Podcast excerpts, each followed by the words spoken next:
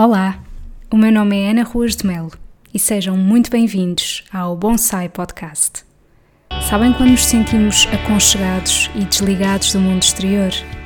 É assim que me sinto quando ouço algo que me inspira e acrescenta valor.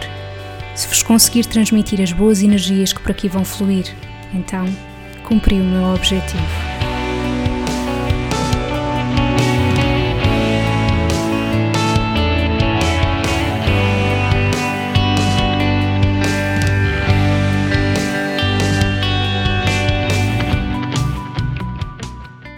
Bem-vindos ao episódio 30 do Bonsai Podcast.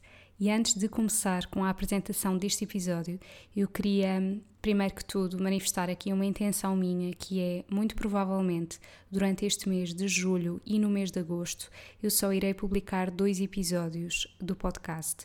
Ou seja, até então eu tenho publicado um episódio novo todas as terças-feiras. Portanto, existem quatro episódios novos todos os meses mas de facto eu tenho sentido alguma necessidade de parar e hum, acho que isto me acontece quase sempre nestes meses de verão e principalmente devido a toda esta situação que nós vivemos, foi muito um convite para olharmos para dentro e, hum, e eu sinto também que as próprias pessoas neste momento estão a retomar muito mais as suas vidas, muito provavelmente não têm a disponibilidade que tinham para ouvir podcasts com tanta frequência e eu própria eh, do consumo de podcasts que faço, gosto às vezes que não existam assim episódios novos para eu conseguir acompanhar o ritmo e conseguir até ouvir alguns episódios que estavam em falta. E portanto é essa a minha intenção. Quero acima de tudo deixar fluir. Se me apetecer publicar mais, irei publicar, mas durante estes meses eu não queria sentir essa obrigação. Eu gosto imenso disto, de verdade, mas não há dúvida que dá trabalho, não há dúvida que exige, que há todo um processo criativo por trás, processo também de convidar pessoas, de eu própria ter temas para falar, não é? E, e sinto que, que não quero isso agora, não quero essa obrigação. E depois desta pequena introdução, quero então dizer-vos que a convidada de hoje se chama Sofia Mano. Eu acredito que muitos de vocês já devam conhecer. A Sofia é conhecida por ser professora de yoga, mas, tal como todos nós, nós somos sempre muito mais do que a nossa profissão.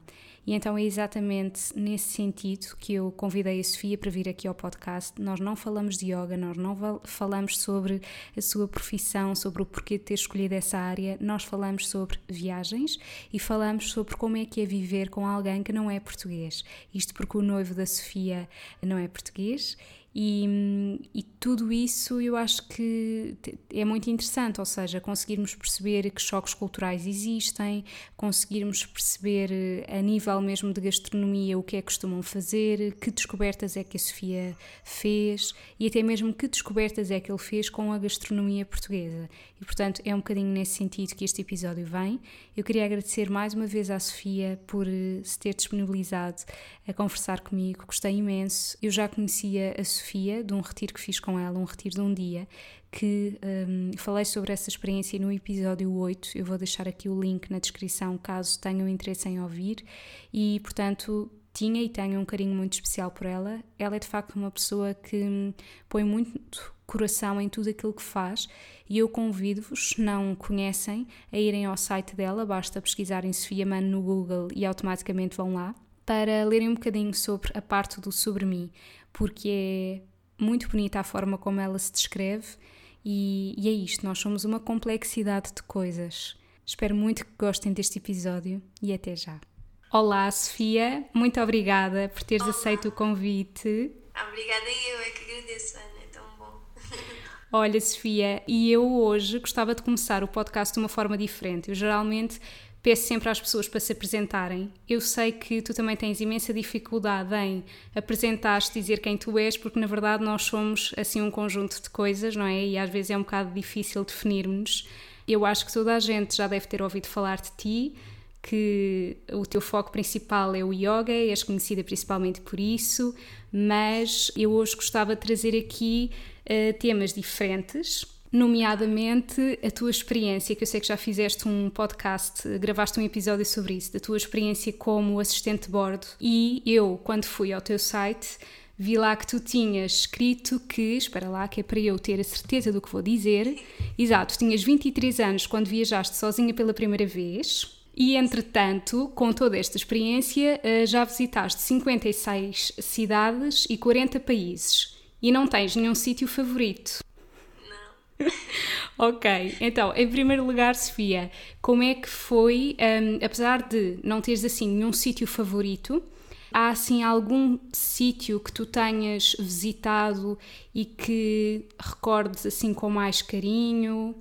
Eu acho que uh, não, nem é tanto dos sítios. Eu tenho sítios e vou dizê-los, mas normalmente é mais a sensação que eu tenho ou a altura da minha vida, que, o que quer que seja que eu estou a viver na altura, que me faz com que aquele sítio seja de certa forma especial. Então às vezes não é tanto o local em si, um, mas aquilo que me faz sentir. Então tenho assim recordações, e isto foi enquanto trabalhava na Emirates, de ter tido assim um momento tipo de um ahá quando estava nas Maurícias e foi assim, assim nós ficávamos em resorts e coisas do género, não é? Mas às vezes quando eu, saí, quando eu saí, houve um dia em que eu saí e que fui assim para uma zona em que tinha uma cascata gigante e realmente o, o espaço era bonito, era lindo, lindo de morrer. Mas eu tive assim uma sensação, senti assim uma paz, uma coisa incrível. Então sempre que, que penso nas Maurícias, penso nessa sensação e realmente foi assim um momento muito, nem sei explicar, muito subtil de plena existência só, sabes? E, e lembro-me muito bem desse momento. Então as Maurícias têm assim esse, esse, pronto, esse significado para mim. Depois gosto muito também do Vietnã, que também foi das primeiras viagens que eu fiz sozinha e, tive, e fiz também com, com a minha melhor amiga. E, e, adoro o Vietnã porque não importa onde tu vás, eu, todos os sítios que eu tive no Vietnã foi assim uma sensação de uau, adoro isto. Pronto, então é, o, o, país inteiro parece que tem. Primeiro tem ali montes de história, a energia aquele espaço é incrível. E hum, então acho que consigo dizer também que o Vietnã é assim um dos meus sítios mais próximos do coração, sim. Que bom! Olha, eu Maurícios nunca fui, mas ao Vietnã fui e sim, é dos sítios, daqueles sítios em que eu sempre disse eu quero ir, tenho a certeza que vou adorar e não me enganei, adorei mesmo e até já disse isto várias vezes, foi o único sítio onde eu não senti saudades da comida portuguesa. E isto para mim é muito difícil não sentir saudades da nossa comida. Mas foi mesmo aquele sítio que eu pensei: ok, se me dissessem, Ana, vais ter que ficar aqui a viver durante uns tempos e só comer isto, eu dizia: ok, não me importa nada. Portanto, senti mesmo que.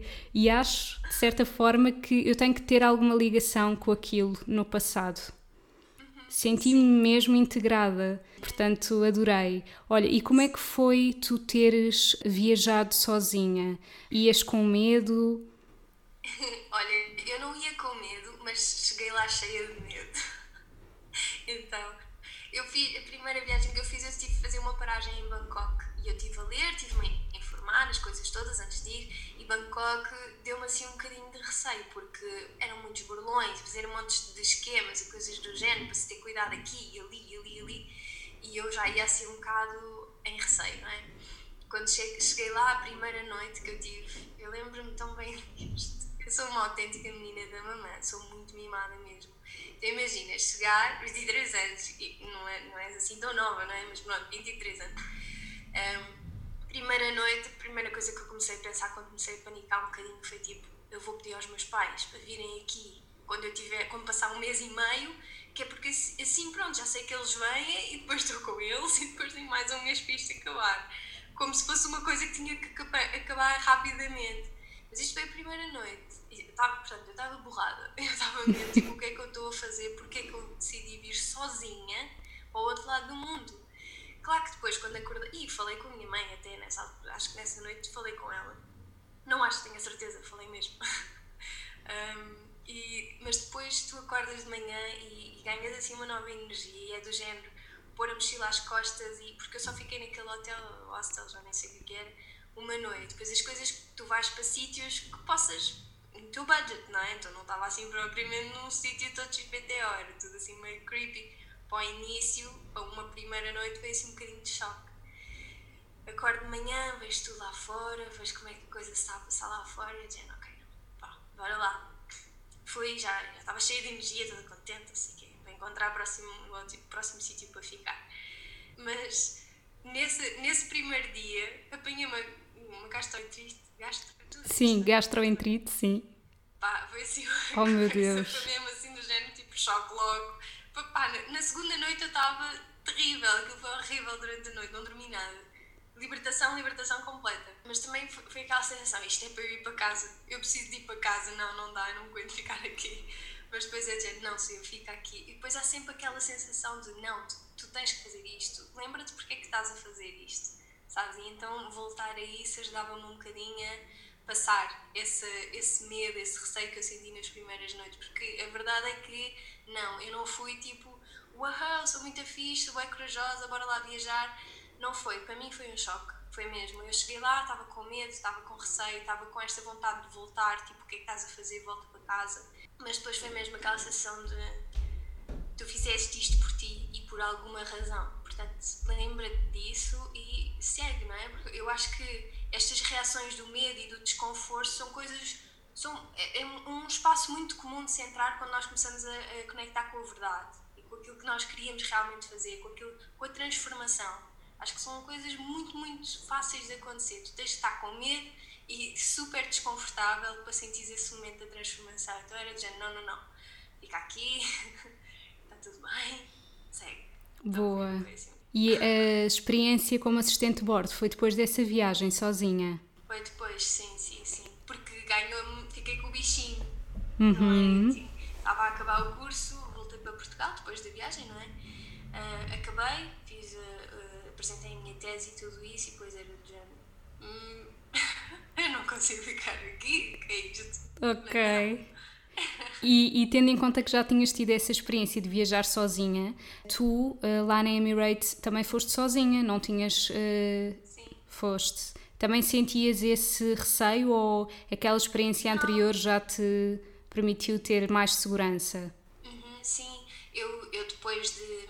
Foi mesmo. Eu, eu precisei de sair de Portugal. Eu não, eu não, não estava bem em Portugal, não estava mesmo. Fiquei com um bichinho. Para além de tudo o que se estava a passar comigo cá e de, de, da associação que eu já estava a fazer com Portugal, eu estava mesmo a precisar de sair daqui. Estava mesmo. E então, quando fui para Dubai, sim, fui sozinha, não, não conhecia ninguém, absolutamente ninguém. Nunca vivi fora, nada. Mas foi mesmo. Foi muito bom para mim. Eu não, nessa altura já não fui com medo, fui com. Eu preciso disto, eu quero isto então, viver fora para mim durante uns tempinhos era perfeito, sabendo principalmente que ia estar a viajar, melhor ainda.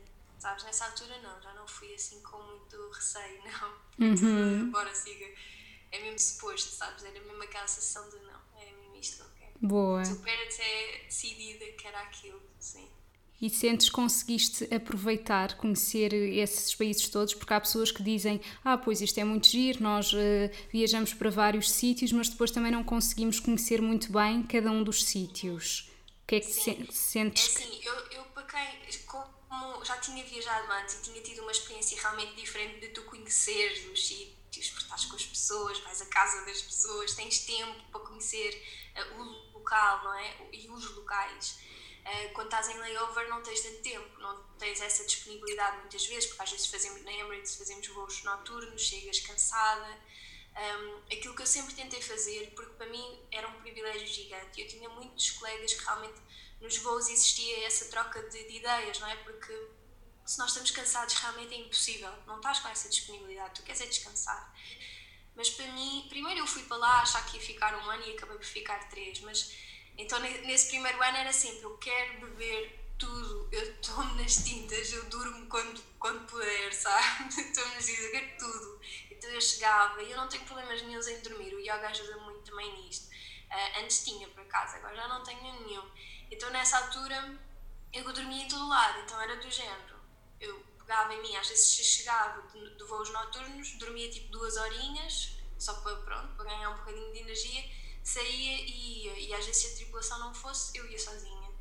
Porque, porque também acho que essa viagem que eu fiz primeiro me deu muito esta sede e a vontade de estar sempre a conhecer os sítios, de saber me mexer um bocadinho e pai, despachar, sabes? Eu acho que isto é muito do português, despacha. Tipo, não é despachar, é desenrascar. Uhum. Ver as coisas online, ver o que é que eu posso fazer perto eh, ou dentro do horário que eu tenho na, naquela layover, então eu acho que tentei sempre tirar o melhor que eu podia das horas que podia, mas realmente tu conheces os sítios, mas conheces de forma diferente, sem dúvida, isso eu concordo mesmo. Não tens o tempo disponível, a não ser que a layover seja um bocadinho mais longa, mas agora que conheces, conheces. Isso eu não, não, não posso dizer que não, não tens tempo para conhecer, não, isso eu, eu acho que conheces. Se quiseres, conheces. Sim.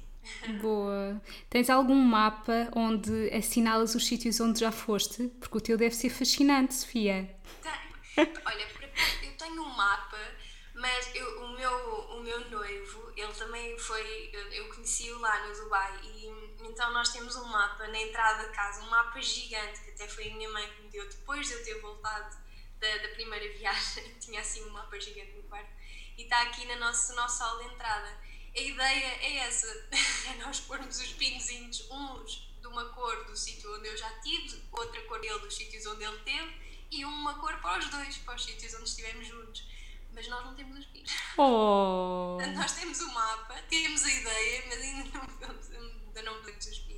Olha, eu tenho esse com pinos e às vezes, imagina, a pessoa pensa, ai, até já fui a alguns sítios, depois vou, quando vou pôr os pinos penso, afinal não foram assim tantos. Opa, eu também tenho essa sensação e eu acho que é isso nos está a fazer adiar. Nós olhamos para o mapa e isto é tão grande e tu pensas assim, Pai, eu acho que os pinos aqui não vão fazer diferença. Esquece os pinos, agora não pôr os pinos. Não, mas sabes que eu tive um truque. Fica até vazio.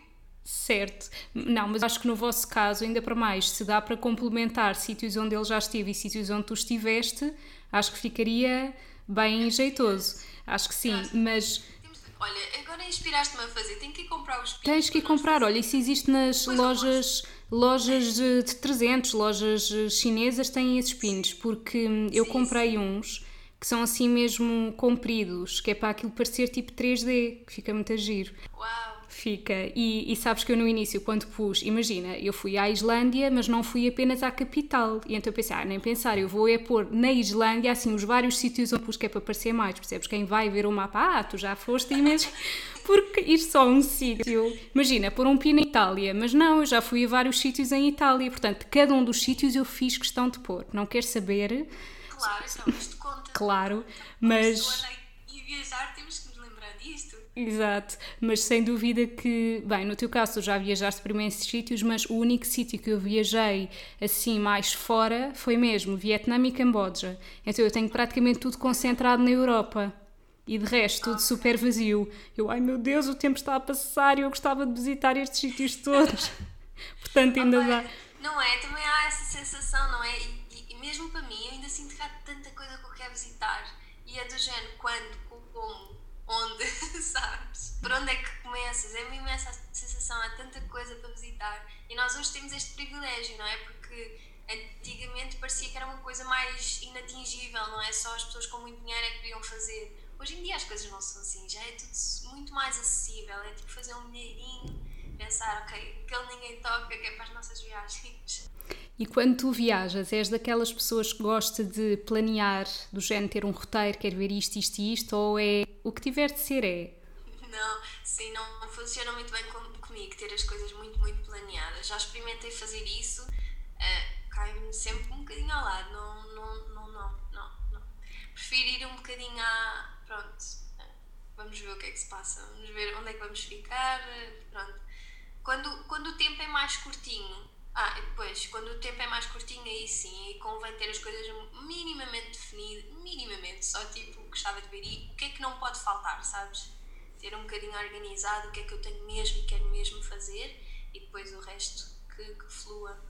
Mas, mas quando vou assim, com mais tempo, não.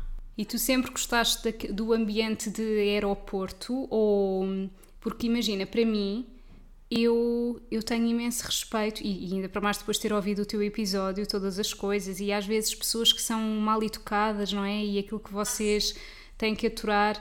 Eu tenho imenso respeito por essa profissão porque eu digo-te: olha, eu sou uma pessoa que me transformo completamente num aeroporto ou num avião. Eu sinto que não sou eu, para já porque eu uso lentes de contacto, só que eu não gosto de estar contacto nos voos, então estou de óculos. E eu de óculos não sou eu, eu não me sinto eu de óculos, então logo por isso já não me sinto eu. Depois existe sempre um misto de ou tive que acordar demasiado cedo, ou então, para mim, imagina, estou a, ter uma refeição uma hora que não é suposto, mas vou comer porque me está a ser dado. É assim uma confusão enorme. E, e depois às tantas, ah, mas a esta hora, olho para o meu relógio, mas a esta hora era suposto ser uh, uma determinada hora em Portugal, mas aqui já é outra. Então, portanto, para mim aquilo, apesar de Portanto, eu vejo aquilo como um veículo para eu chegar onde quero, mas eu, eu não usufruo propriamente da viagem em si. Tu gostas disso? Sim, olha, para mim, antes, na primeira viagem, eu adorei. A parte do aeroporto para mim foi tipo, eu adorava estar nos aeroportos e a preparação toda, eu, juro eu adorava. Hoje, depois de ter trabalhado como assistente de bordo, eu não aguento. Aquela coisa de ter que ir fazer o check-in, não sei que. não aguento, não tenho paciência nenhuma, já não aguento aeroportos. Mas, eh, quer dizer, agora para casa já está um bocadinho melhor, mas mas antes eu adorava, adorava mesmo. Adorava. E quando comecei a voar também gostava, adorava ir fazer o check-in, depois entrava, e a preparação toda para o voo, o security check. Ai meu Deus, eu não. Sabes que eu sinto sempre que estou ilegal de alguma maneira quando vou fazer aquilo assim, oh meu Deus, eles vão, vão encontrar alguma coisa, ou, ou eu vou apitar, ou é os líquidos, ou... e quase sempre acontece isso. Imagina, vou com outras pessoas, eu sou a única que tem que me descalçar, eu sou a única que tem que abrir a mala, eu sou a única. Mas eu acho que é porque eu já vou um bocado com esse pensamento e, e portanto. Opa, eu, eu, quando vou fazer, quando vou ao aeroporto, levo tudo já, o que eu já sei que não me vai, pá, que não me vão chatear, sabes? Vai tudo o que pode ir em saquinhos, já vou tipo com as água ou coisas do género que dê mesmo só para tirar se for preciso, mas tipo tudo ao mínimo. Pá, Sim. Também, também não é que eu use grandes outras coisas, mas pronto. Sim, sim, eu também já vou com as coisas preparadas, mas vou sempre com a sensação de que vão implicar com uma coisa, ou é pasta de dentes, ou é. Meu Deus. Olha, e outra coisa, Sofia. Há pouco estavas a falar que tu e o teu noivo têm esse mapa e etc. E uh, eu tive o grande privilégio de ir a um, um retiro teu de um dia e ter provado a comida maravilhosa que ele fez e outra das coisas que eu gostava de abordar aqui neste episódio é como é que é, obviamente respeitando a tua privacidade, mas um, como é que é tu viveres com alguém que não é português, não é? Portanto, existe assim algum choque cultural que tu sintas? Nós não somos nada assim e. Não, olha, não há, não há assim, não sinto muito isso há, há, algumas coisas muito específicas, agora estou-me a lembrar de uma meia parva, mas por exemplo, eles não usam muito. Ele é. Uh, o pai dele é jordano, a mãe dele é holandesa, então ele também tem assim um bocadinho dos dois mundos, não é? Mas ele tem muito uma coisa que ainda hoje, até hoje, eu não entendo porque é que ele faz aquilo e estamos sempre nesta conversa que é tu estás a comer, nós raramente usamos faca. Eu já não uso faca, não sei, não sei. E ele também, não, não é uma coisa, na cultura jordana usar-se faca, não se usa, pronto, usa-se as mãos, aliás, maioritariamente. Então é do género, antes de estarmos a comer com faca, seja por motivo que for, super raro, mas imagina, se estivermos em casa dos meus pais ou assim, vamos usar a faca. E ele está a falar com a faca, sabes, aquela coisa que para nós é género, não se fala com os talheres nas mãos, principalmente com uma faca. Exato. Ele está a comer e está assim, tipo, quando vai falando, vai mexendo a mão com a faca na mão e aquilo tira-me do sério. Mas é uma coisa que para ele é super normal e para mim é tipo, não faças isso. Mas é muito mínima, sabes? Não é. Não há assim muitas coisas que eu sinta que existe um choque. Também porque acabámos por nos ir habituando um ao outro, não é? Assim. Mas, mas fomos nos adaptando, não é? E também conhecemos-nos num momento muito. E numa altura das nossas vidas em que estávamos a ter que lidar com, com isto, de, das várias culturas. Então, não, não sei, não, nunca senti assim muito choque. É só giro, é divertido eu acho que é divertido porque hum, estou sempre a aprender coisas de, de, outros, sei lá, de outras culturas ou do que seja, ou estamos sempre, existe sempre essa curiosidade, não é? Tipo, às vezes até, mesmo em discussões, por exemplo, às vezes ele ter uma reação qualquer tipo, meio esquisita, que por exemplo na Jordânia faz-se muito isto. Hum. Pai, para mim isto é do género, não me faças, mas para eles não é ofensivo, é só tipo, vá, já chega, okay. já chega. Mas para mim é tipo, está calada, já não tenho medo. A mensagem é essa, estás a ver? Sim. Para ele, ele é muito tranquilo, está, está sempre tudo muito bem, o mundo pode ruir, está sempre tudo tranquilo. Então é do género, quando começa a fazer um. Eu fico pensando, eu fico mesmo pensando. Mas para ele é super normal, tipo, não, não, é, não é ofensivo. Sabe? Claro. Então há assim umas coisinhas mais. Boa. E em termos de, de, comida, aprendeste assim alguma coisa diferente? Porque a comida deles deve ser hum, diferente. Apesar de eu saber que tu és vegetariana, não é, Sofia? Uhum, sim, eu não consumo produtos de origem animal, mas ele. Nós. nós primeiro, quando nós começámos a, a namorar, eu comia tudo. Uhum. Quer dizer, não comia tudo, eu acho que nunca, eu nunca comi muito muita carne, na verdade.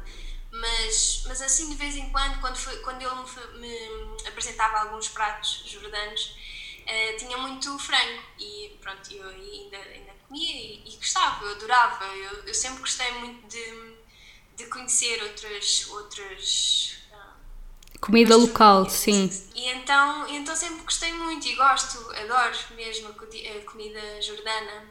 A mãe dele, principalmente, também faz assim, umas coisas tão boas. Nós vamos, eles vivem na Holanda, os pais, então sempre nós vamos lá visitar, tem assim, coisas muito boas.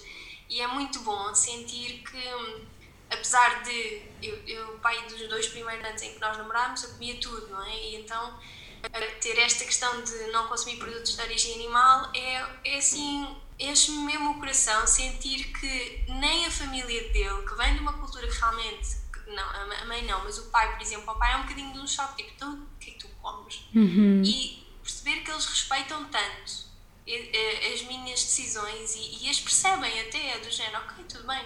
Então, é, é, eu sou muito, tipo, não quero dar trabalho, não quero não sei o quê, eu, eu cozinho, não se preocupem, não sei o quê Ai, mas eu chego e tenho sempre tudo preparado para mim. A mãe do xerife faz muitas vezes coisas um, da cultura árabe, porque eles têm muito essa cozinha né, em casa, têm, estão muito habituados a isso. Então, mesmo a mãe dele faz muitos pratos árabes, mas adapta sempre para eu poder comer, ou faz assim, inventa coisas, sabes, inspiradas no prato que eles vão comer, mas se calhar depois adiciona o resto para eles e deixa para mim o que é possível uhum. que eu como. E é muito bom sentir esse respeito, é mesmo. Que bom. Então, pronto, é assim um bocadinho. Entretanto, acho que fugiu um bocadinho à tua pergunta. Não, não, era isso. E conheces assim algum prato típico que consigas descrever ou não? Olha, a marluba, que é tipo, basicamente em português é voltado de cabeça para baixo, hum. é o nome do prato mas eles, eles têm muito. Um, os pratos deles são muito de arroz e de, das carnes ou o que seja, mas aquilo que diferencia é mesmo as especiarias. Então, às vezes, tu tens estas coisas que são muito banais, tipo arroz e frango, mas as especiarias que eles põem para ali para dentro, tu ficas mesmo, e eu isso não sei explicar, não sei mesmo explicar como é que eles fazem. Uh, nem sei quais é que são as especiarias. Sei de umas que é, que é o zátar, eu acho que até tá no dia em que tu foste lá no Retiro tínhamos umas pizzazinhas com. Ah, com sim, sim. E, e isso aí é, são assim as únicas especiarias que eu sei realmente tipo, perceber o que é que são e como é que cheiram e tudo isso. Mas há especiarias aqui que andam para casa que eu não faço a mínima ideia. Ele escreveu tipo Seven Spices, que é o nome, não sei como é que se diz em árabe, essa por acaso, mas é do género. Mas são sete, quais é que são? Não faço ideia. Ok. Se calhar não sou a melhor pessoa. Não, não, mas eh, pronto, é, é aquilo que tu sabes, é exatamente. eu não sei mesmo. Ok. Mas, mas, uma pessoa vai assim tentando ver. Ah, depois também tens as uh, Yalanji, que são aquelas as folhinhas também que nós tivemos no, no retiro, que é, são tipo folhas. Normalmente aquilo é com arroz, lá está algumas especiarias lá para dentro, uh, coentros. Um, no, no, nosso caso foram vegetais, mas normalmente aquilo é feito com carne, tipo carne picada. E é muito bom. É aquilo que parecia assim uma coisa enrolada com a couve. Era sim, isso. exatamente. Muito bom, sim. sim. sim. Gostei imenso. Sim. São folhas muito específicas pronto, que se chamam yalanji, por isso é que esses rolinhos se chamam yalanji também. Isso é tão bom. Uhum. Depois tens mais aqui, tens baba ganoush, que é tipo essa saladinha, que é tipo uma, uma espécie de salada. Também é muito boa. que mais? Sei lá, tanta coisa. tanta coisa, não sei. E o xerife adora estar na cozinha, mas a verdade é que ele agora tem-se voltado muito para, para as pizzas e para a cozinha mais italiana e, e então está-se a esquecer da comida árabe. Oh. Eu por acaso gosto muito. Ok. E ele consegue. Especiarias. Exato. E ele consegue cá em Portugal encontrar essas especiarias para fazer os pratos. Sim, sim há, há, nem todas, não consegue todas, há coisas que ele não consegue encontrar, mas há uma, uma loja ao pé da, da Maria Granel até, que eu por acaso agora não me lembro do nome, mas nós encontramos a loja porque fomos à Maria Granel e depois vimos essa loja e dizendo, uau, e ele adora o dono da loja, são super amigos, já falam imenso, então é, é muito bom, mas, mas pronto, não consegue encontrar tudo, mas algumas coisas. E é engraçado que algumas coisas que eles vendem nessa loja vêm da Holanda, oh. do, do género. são mais ou menos as coisas que ele depois acaba por trazer quando vamos à Holanda visitar a família dele. Sim. Há lá umas lojinhas, ele vai lá. E ele já provou algum prato típico português que tenha gostado ou não? Ele, ele adora. Ele adora. Ele não come porco. Então há assim coisas que, por exemplo, arroz de pato, que é tão bom. A minha mãe, a minha mãe faz sempre o arroz de pato sem, sem, pronto, sem o chouriço e então aquele, aquele saborzinho que o chouriço depois deixa mesmo no pato, Uhum. porque é usado essa gordura. Um, não, é diferente, mas ele adora na mesma. E por acaso eu acho que ele já acabou por provar um- uma vez ou outra o arroz de pato mesmo com, o- com o chouriço. Depois também gosta de bacalhau brás, bacalhau com natas, essas coisas todas com bacalhau, ele, ele gosta muito. hum, assim, aqueles, aqueles caldeirões mesmo. Uhum. As feijoadas, as feijoadas à portuguesa, coisas do género, não são muito a cena dele, mas mais a cena do peixe, gosta mais. E, e eles têm assim algum tipo de sobremesas típicas que já tenhas provado? Sobremesa. Ai, há uma sobremesa. Peraí, qual é que é o nome daquilo? Ai pá, há uma- é uma sobremesa que aquilo parecem travesseiros. Hum. Tenho que dizer, não me estou mesmo agora a lembrar o nome daquilo. Parecem uns travesseiros, mas aquilo para mim eu não gostei muito. Para Ok. ser sincera, era muito doce. Era mesmo muito doce aquilo para mim. Que- Como é que ele se chama? Ai. Bem, desculpa, não me vou lembrar. Não me vou lembrar. Não, Não faz mal. Eu estou-me a lembrar de um que tem um aspecto semelhante, mas se calhar não é nada disso. Baklava? Não. Não era tem- uns leva uma coisa com- Agora estou a pensar nelas e era tão parecido mesmo com isso. Pois, é que eu visualmente achei que pudesse. não. que também tem um ar super doce. Mas é, eu também acho baklava, baklava muito, do- muito, muito doce, sim. Ah pá, não me lembro mesmo do nome. Agora, principalmente, estou-me a tentar lembrar disso. Não faz mal. Não vou Pronto, ficamos a saber que existe um doce, demasiado doce, que parece um travesseiro. Parece completamente um travesseiro. E, e sabes que eu também não sou muito de sobremesas, e então acho, que- acho que deve ter sido das poucas que eu experimentei. E Sofia, desses países todos que tu conheceste e tendo, se tiveste a oportunidade de provar assim gastronomia local, há algum que tu relembres como assim te marcou mais? Opa, eu não sou muito picuinhas com a comida. Sabes o que é que eu fico louca? É com o fried rice, nasi goreng, em Bali. Eu fico louca com o fried rice. Eu sou, é sério, para mim as cenas mais simples é o que, me- é o que me pega, sinceramente. Hum, eu adoro, adoro. E na altura em que ainda comia ovo, pôr assim, punham assim um ovinho por cima, sabes, do, do arroz. Para mim, eu, primeiro eu sou viciada em arroz. Eu podia, eu podia Ah, eu também, eu também. Por isso, estás a ver, por isso é que eu adorei o Vietnã. Arroz, para mim, é almoço. vida. Para mim também é uma fraqueza. Eu também gosto muito. Eu gosto muito, eu gosto de massa. Eu adoro massa e arroz. Percebes? Eu nas cenas mais. Eu, eu gosto muito das cenas mais simples, juro não sou muito de ir. Hum, Aventuro-me, do género, se me, se me quiseres que eu experimente o que quer que seja, eu vou experimentar. Quer dizer, desde não tenha em Certo. mas hum, são assim estas cenas mais simples que eu vejo que vou sempre. Tipo, nasi goreng em Bali. Toda a hora eu podia comer aquilo. Juro-te, toda a hora. É o que. E, e cada vez que me perguntam, eu podia inventar outra coisa qualquer para dizer, mas eu juro que o nasi goreng é a minha cena. Boa. Isso não há lá no Vietnã, pois não, eu não, não provei isso, pelo menos que Eu saiba. acho que é, eu acho que é, o, é o fried rice, eles têm. Ok. sim, Eles têm. Eles têm muito. ah, Aliás, eu acho que no Vietnã eles fazem mais até com massa. É tipo o mesmo estilo, mas com massa, que é tipo mi goreng, aquilo que eles chamam em Bali, por acaso não, sei os nomes no Vietnã, mas não me lembro. Mas, mas, mas, mas têm, têm, que eu lembro. também era isso que eu comia todos os dias. Estou a brincar, não era, mas mesmo. Ainda por cima, é assim, nessa altura, hum, nessa altura e agora muito provavelmente seria a mesma coisa, tu vais com um budget, não é? Então, tipo, é o mais acessível, bora. Exato. Está-me a divertir, estou a adorar isto, why not, não é? Claro. Não, mas existe a vantagem de que, de facto, nesses países a comida é muito barata comparativamente com outros locais. Completamente, e assim, tu, tu, eu no Vietnã eu lembro-me disto porque, aliás, eu tenho mesmo a certeza que havia, porque muitas alturas que era do género, pá, não me apetece estar a gastar muito dinheiro, prefiro gastar dinheiro e ir ali ver as grutas, não sei do quê, não é? Então era do género, bora, nasi goreng. Eu continuo a chamar-lhe de nasi goreng, uhum. não é uhum. nasi goreng no Vietnã. Fried rice, não é? Ou fried noodles, que seja, ou pho. Que bom, também comi lá. Sim, e eles põem mesmo alma naquilo que cozinham, lá está, isso tu dizes. Até pode ser uma coisa simples, mas aquilo é estrondoso, sabe tão bem.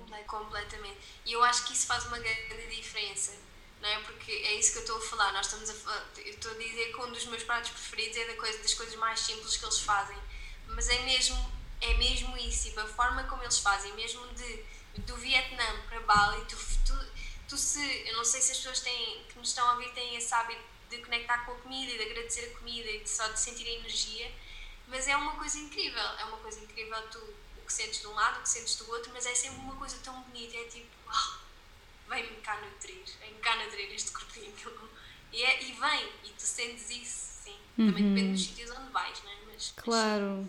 Mas sim, sabes que ainda no outro dia gravei um podcast e, aliás, tu conheces a Inês Almeida, do Cosmic Feminine. Ah, e ela. Sim, e ela, um, ela vive em Londres e estávamos a falar exatamente uh, da comida, que lá existem muitas coisas embaladas e falámos que de facto uh, a cultura, essa questão do ato de comer, de ser algo importante, isso tem muito a ver com haver coisas processadas ou não. Se tu vês as pessoas em Londres, é, não querendo generalizar, mas na grande maioria dos casos é tudo à pressa, é para despachar, não é? Tu, gente, tu agarras numa sandes e é para despachar, não importa o que é que aquilo leva, é, é porque tem que ser. E tu vais a esse tipo de países, como o Vietnã, e não é nada disso. Existe uma conexão mesmo. Eu adorei chegar lá à noite e vê-los nas ruas, em banquinhos de plástico, super felizes, a comerem uns com os outros e ali presentes e se calhar têm muito menos coisas e, e, se calhar comem quase sempre o mesmo, mas é super variado e tu vês mesmo em termos de, de pessoas com excesso de peso ou obesidade, eu não vi uma única pessoa no Vietnã com excesso de peso, uma única. E tem muito a ver com isto. De... E com esta questão também de são eles que fazem aquilo crescer. Eles veem o que, o que eles, o que eles têm no prato, muito provavelmente foram eles que foram colher. Exato. E que viram crescer e que semearam também. É, e, e é o. Acho que faz toda a diferença. Sem dúvida. E o esperar pelas coisas, o não haver a disponibilidade de tudo o que existe, não é? Por exemplo, nós até mesmo cá em Portugal, tu vais ao supermercado e tu encontras tudo, independentemente de ser da época ou não ser. E isso não te faz muitas vezes dar valor, não é? Eh, é Natal, apetece uma manga, mas depois também há no verão, quer dizer, não é? Eh, não te faz não te faz conectar nem, por exemplo, eu digo-te que eu adoro cerejas não só pelo sabor, mas porque eu sei que só existe em X meses do ano, não, depois não há mais. E enquanto há cerejas, para mim eu não quero saber de mais nada, eu adoro, sou super feliz e mesmo penso, ah, as cerejas quando eu era pequena sabiam melhor. Olha, não interessa, mas são cerejas e eu sei que eu depois não vou ter isto. Portanto, isso ainda traz mais felicidade pelo momento. Isso é tão verdade. Sim. Não é aquela coisa de.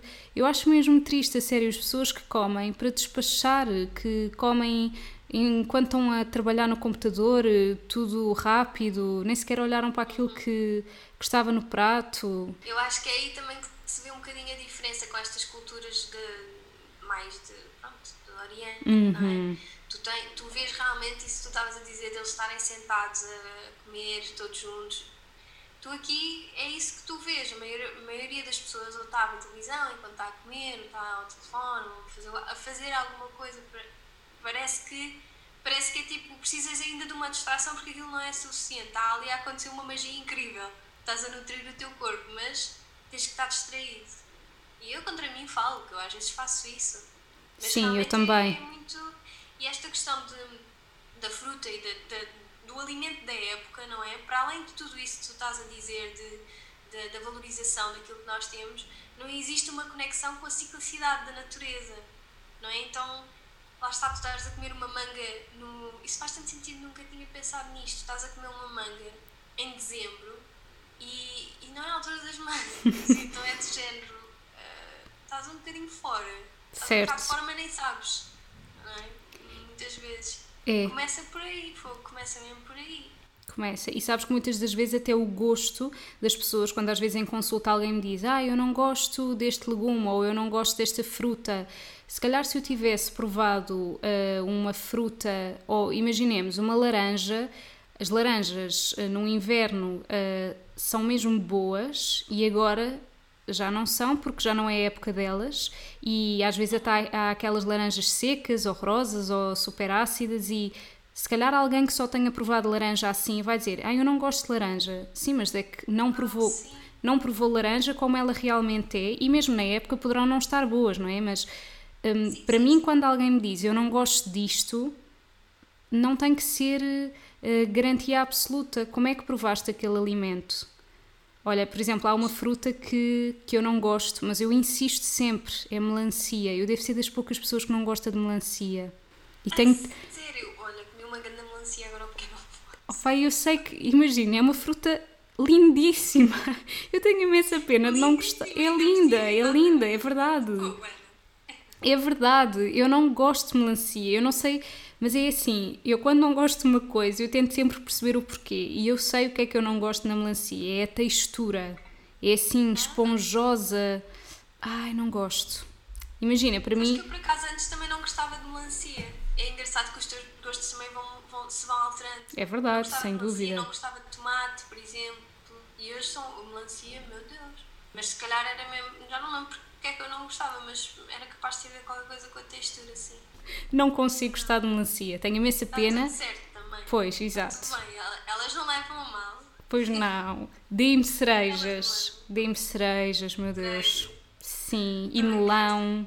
Eu tudo venho da terra, normalmente já, já não há assim nada que eu. Olha, e aproveitando isto que estávamos a falar, eu costumo sempre fazer assim três perguntinhas finais e uma delas vem muito a propósito, que é Havia algum prato que tu gostasses muito de comer quando eras criança e que recordes assim com saudade? Bacalhau à brás. Eu adorava bacalhau à brás. Um, não tenho saudade propriamente, acho que uhum. não, não consegui voltar a comer. Eu pedia sempre à minha mãe, todos os dias eu pedia bacalhau à brás. Ela ainda hoje goza comigo por isso. eu agora não como bacalhau, não é porque não posso, é porque muito bem, sabes que eu digo sempre isso. É verdade, eu digo sempre isso. Eu tenho amigos meus que são vegan e eles dizem sempre: Ana, não é porque nós não queremos, é porque nós. Uh, desculpa, não é porque nós não podemos, é porque nós não queremos. É uma escolha, sem dúvida. Sim, sim. Mas sim, mas era bacalhau à brás. Ou bacalhau à brás ou bacalhau com natas. Eu acho que é por isso que o xerife também gosta tanto, porque eu digo tão bem disto. Sim. Mas agora achas que se não conseguirias voltar a provar, não é? Para uma escolha? Sim, eh, sabes que eu às vezes faço esse teste a mim mesma. Uhum. Porque, porque às vezes não é um teste, não é tipo vou-te testar, não, é só para perceber se realmente o meu corpo está bem desta forma, sabe? Eu vou fazendo análises, uhum. tudo isso é, é feito, como é óbvio, e é muito importante que seja feito. Mas às vezes não quero que seja a cabeça a dizer-me tu és vegan, uhum. a tua testa tens um, tens um rótulo, tanto que eu também não gosto muito do rótulo, não é? Mas é, é só para perceber se realmente o corpo está bem assim. Então, às vezes, quando, ou quando o xerife ou quando, quando alguém da minha família está assim com outras coisas, eu olho mesmo para o prato. Eu olho mesmo para o prato e tento perceber: queres isto? Queres isto ou não queres isto? Porque o cheiro, o cheiro já começa a enviar essa mensagem. Nunca, mas tipo, nunca.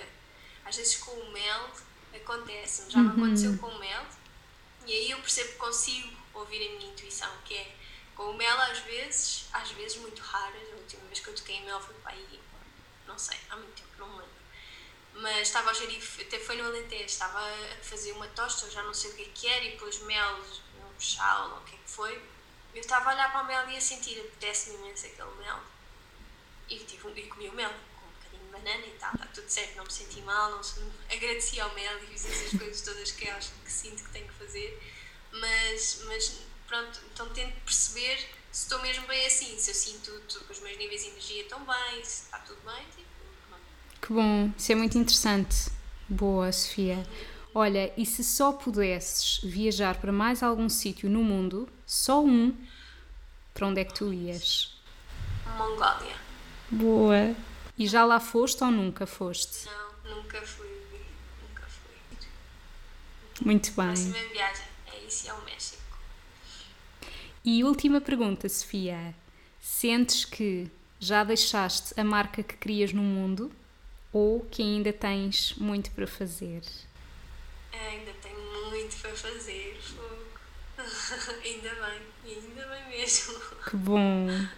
Mas já, olha, eu por mim falo, por aquilo que acompanho do teu trabalho, acho que sem dúvida que já deixaste uma marca muito importante no mundo. Oh, eu acho que sim. Fico muito feliz, fico muito feliz mesmo por ouvir isso, Ana, obrigada. Mas sim, sinto que ainda há assim um grande trabalho para fazer. Uhum. acho que nunca nos sentimos tipo, quer dizer, se calhar há pessoas que sim, mas acho que nunca me vou sentir do género, ah, tá, já fiz o que tinha a fazer. Certo. Às vezes há essa sensação por breves momentos quando atinges alguma uhum. coisa que querias muito, não é? Mas, mas depois é sempre, não, mas ainda falta só mais isto. Boa. Obrigada, Sofia. Gostei imenso desta conversa. Obrigada, eu, eu também gostei mesmo muito. Obrigada. Obrigada.